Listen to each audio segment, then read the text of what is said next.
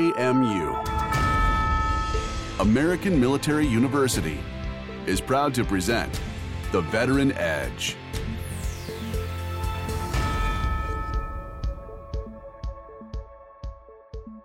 Welcome to the podcast. I'm your host, Dr. Larry D. Parker Jr. Today, we're going to have a talk with a service member who has served our country all around the world, yet finding a way to be quite successful at pursuing his education.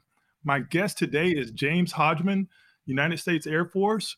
James currently had your bio as being the NCOIC of Space Launch Delta 45 Public Affairs Office at Patrick Space Force Base. That's interesting because I know the last time I was just out there, it was not Space Force. But James, it's great to have you on the podcast. It's great to be here. Uh, really appreciate the opportunity. Well, I tell you what, what we don't want to do is shortchange everyone on just your story. I was quite impressed as I'm looking at it. You are truly a person that gives back. Just tell us a little bit about who you are before we go back in history. Man, who I am. I don't often think about who I am. I grew up in Troy, New Hampshire, small town America people often hear my voice and they say, You sound like you're from the South. Where are you from? I'm like, I'm from Southern New Hampshire. Does that count? I joined the Air Force in 2000, the summer of 2002, and that has taken me to a lot of uh, wonderful experiences, traveled the world. I've been to Germany.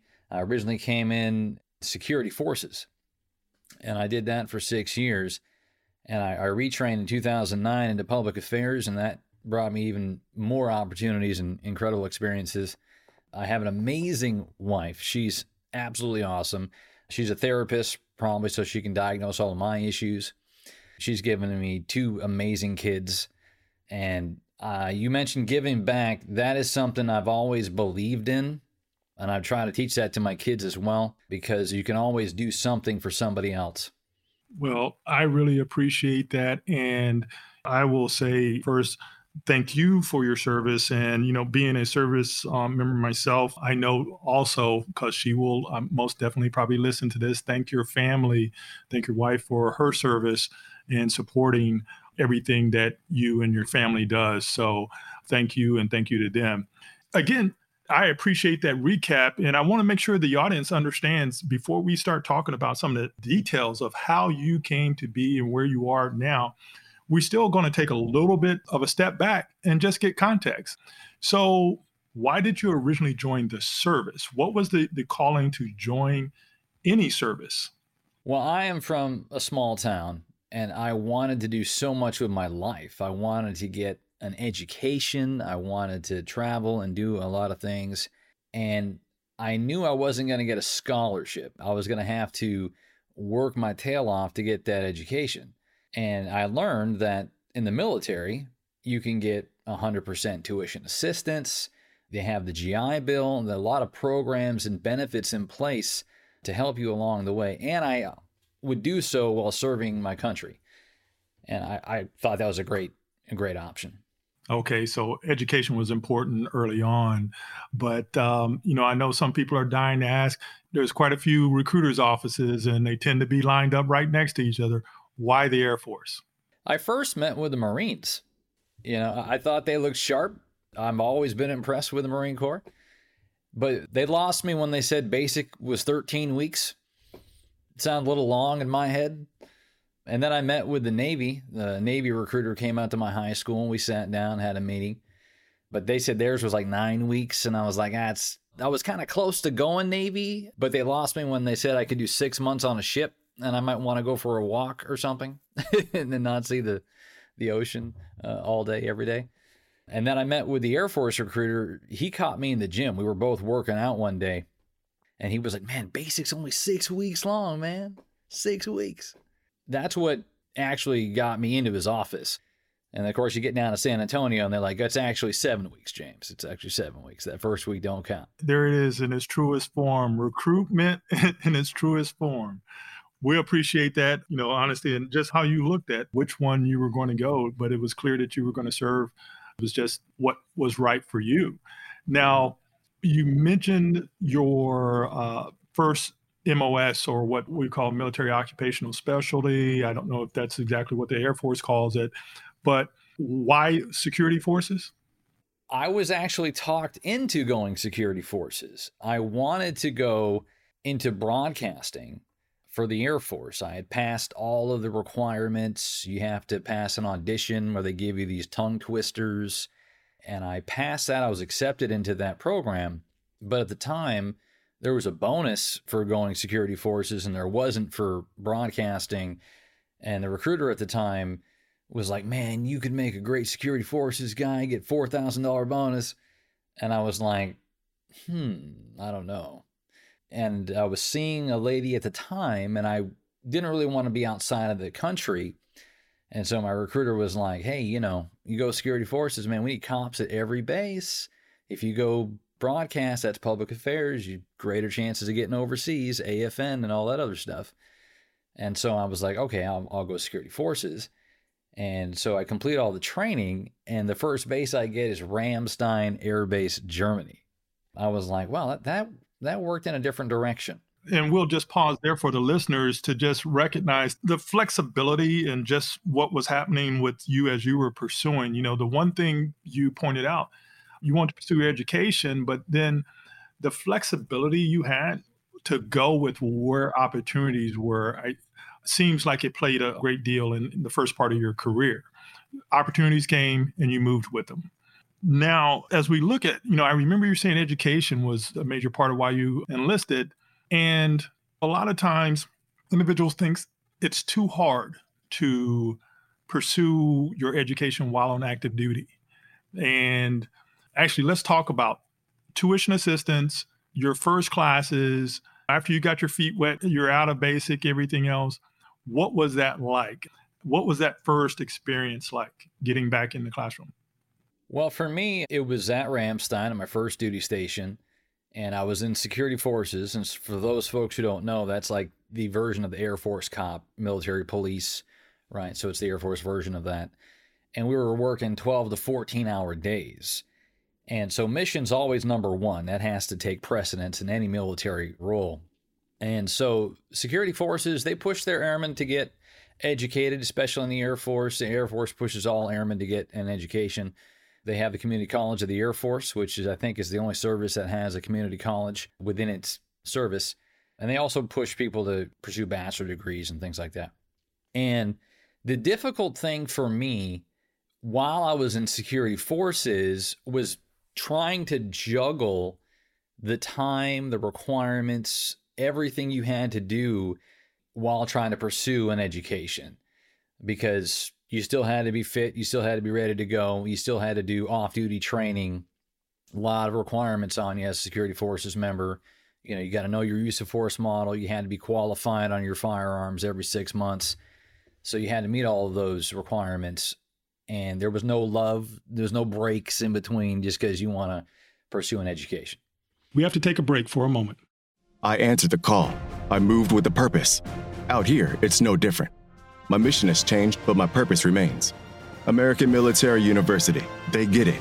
Founded by a veteran to educate those who serve, the faculty knows where I'm coming from and where I want to go. They've got my six from enrollment to graduation.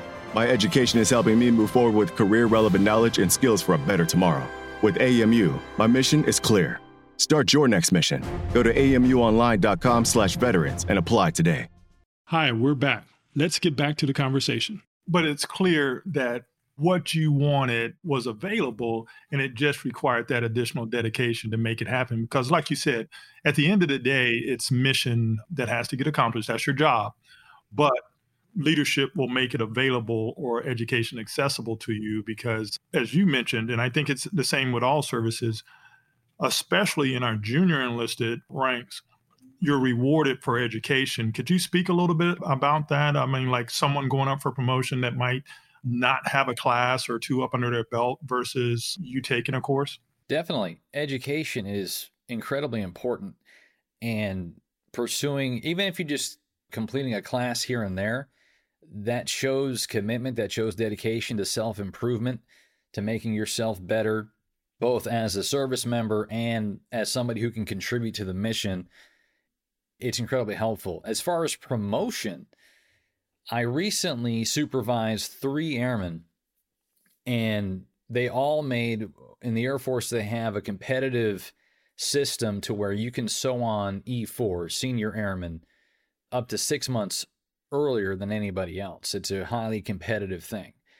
And I was always pushing my airmen to pursue education, not just in the classroom, but in any capacity they could find it, whether that was something on a, a senior leader's reading list or a webinar, a conference, a class, a, maybe a graphics course or camera course that we could take to enhance our skill sets on the job and take better photos or produce better graphics. I, I push them to do those kinds of things. And every single one of my airmen at Patrick Space Force Base was selected for below the zone. And I've never seen that in my life. And I was I'm so proud of them. They're absolutely amazing airmen, and I think they're all going to do great things. That's great, and uh, appreciate your mentorship. And you know, I always, when I can think of it, give a little mentorship towards financial planning. Although I am not, I will put that disclosure. I'm not a financial planner, but for those of us that have been in the service, we know every month or every year early, that's real money. That those promotions that he mentioned, whether you start a year earlier or or even a few months earlier, those promotions, if you think about it, that carries over. You know, you start earning that next rank, and so at, as your career goes on, the sooner or the earlier that you put on rank, you also set yourself up in a better financial position as well. Well, James, I appreciate that. Now, let's look back. You've served at this point when you were talking about mentoring these service members. How many years have you served? I just hit 20 years as of September 3rd. Okay. And now it's time for us to hit back or turn around and say, if you had it to do over again and speak to a young James Hodgman coming in today, what would you say in regard to them pursuing their career in their education or him pursuing his career in education today?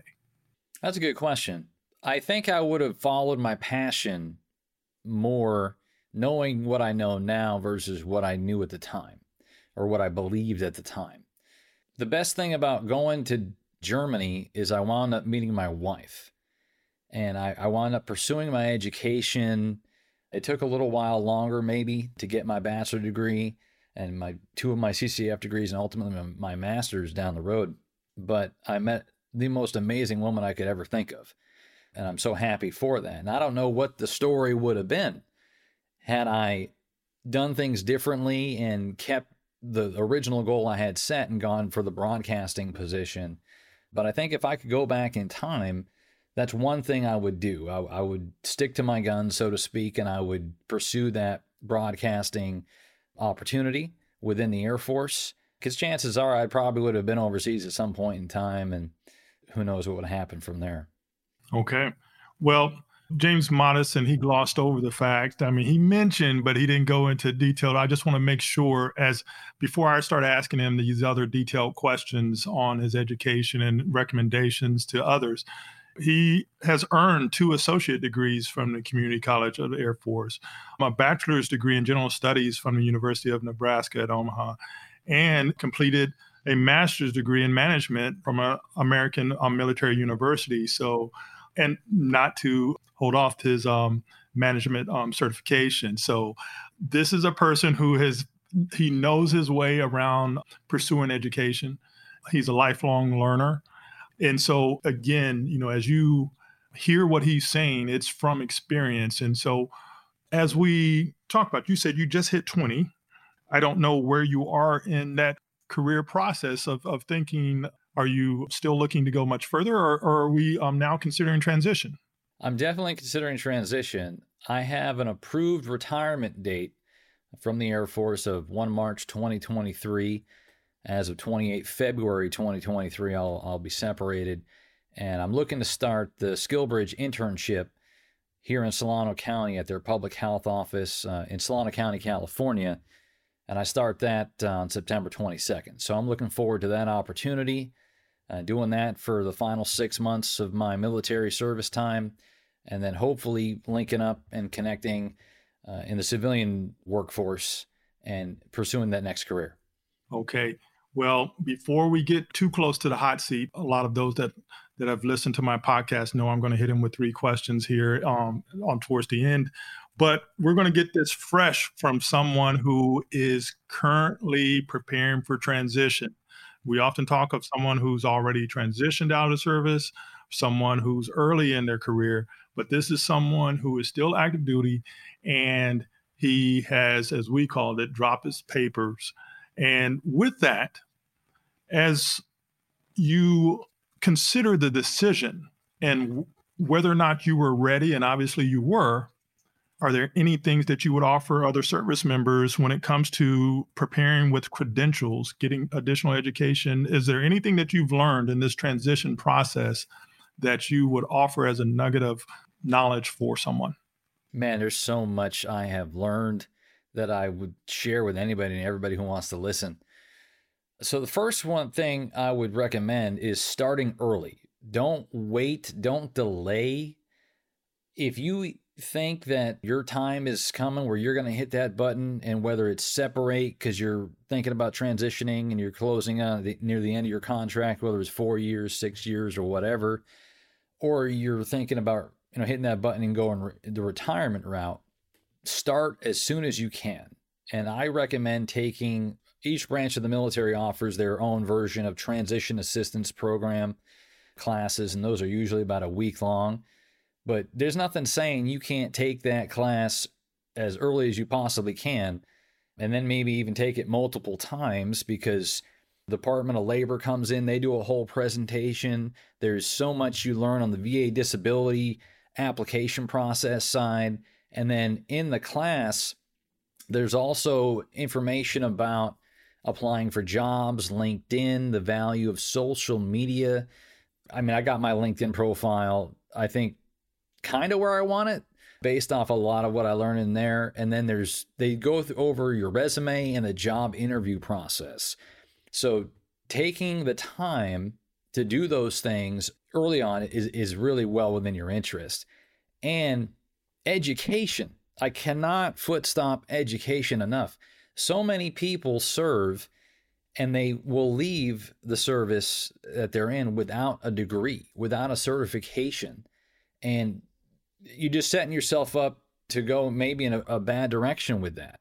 With tuition assistance, with the GI Bill, with all the programs that are in place, go out there and get that degree. And don't wait to do that either, because the longer you wait, the harder it becomes, whatever degree you're going for.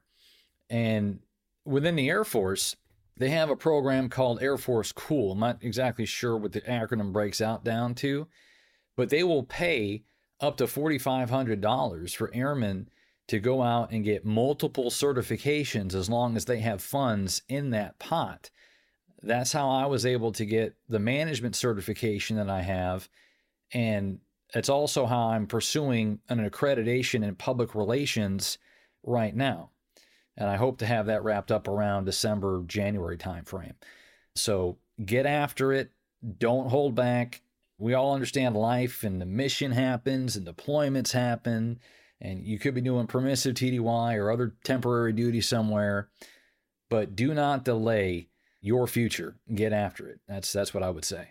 Well, you just gave a as they would say, you know, just a boatload, but we'll say a airplane load or whatever it's corny joke um, of information and that and knowledge there. And and really pay close attention to what james just said there because it's also true because for example especially when he said the jobs portion uh, paying attention.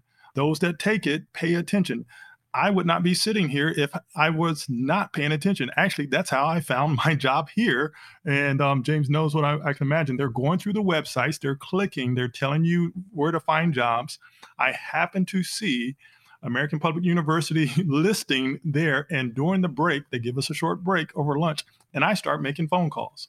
So I just want to share that, you know, validate what he's talking about that uh, those are valuable. And you pay attention to every aspect because the jobs they're showing you are live at the time. There's not like they have a static screen.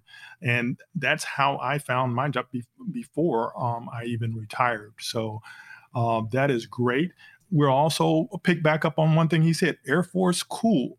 We'll work to make sure that we have the link in the transcript when we um, post this, but this is something that he says is very important. And I can just imagine the more education and certifications you have before you step out, because we know now, me being on the other side, your life is um, a little less predictable than when you were in the military. And so, those first few months, you're going to be running around doing some other things, maybe even the first year. It'd be better to have that certification in hand. So, take to heart what James just shared. You know, I won't delay any longer. We're going to put him on this hot seat and we're going to get these three questions answered. And we'll see where his mind is in regard to the value of his service as a veteran and, and what he feels he'll have to offer and what you'll have to offer as you get out of service. Now, these questions on the hot seat, James, first word comes to mind and you can expound later. But number one, as a veteran, what is the greatest positive attribute you gained as a result of your service? Give me a word. Confidence. Confidence. I like that. I like that. Number two, what is the single most important point you want to leave for current or future veterans? Give me a point. I think the single most important thing I could pass on to veterans and those currently serving is to maximize your opportunities. Do not let a development opportunity go by without latching onto it. There's multiple opportunities for self improvement, both in the service, outside of the service, and through civilian institutions go after it, chase your dreams, chase those opportunities passionately, and go after them hard. Oh, I appreciate that. That's that's great. And number three, what is the single most important benefit or edge future employers or business partners can expect from a veteran? There are so many benefits to hiring a veteran. And it's probably been said several times in the past, but I it, it's true. The single greatest benefit to hiring a veteran is the work ethic that veterans bring when they leave the military. They are dedicated to the organization objectives, achieving goals, and doing all they can, no matter what's required. So, the work ethic that veterans bring to the workforce, I think it's unmatched. Well, I appreciate you, and as I expected, you you gave us some some great great answers and some great gold there. James, this has been such a great conversation. Anything else you'd like to add? I just want to thank you for the opportunity. Uh, I'm also incredibly thankful for all the experiences I've had in the military, and I'm looking forward to all the experiences I'm about to have as a veteran. Just want to say thank you so much. Well, from everyone here, good luck to you.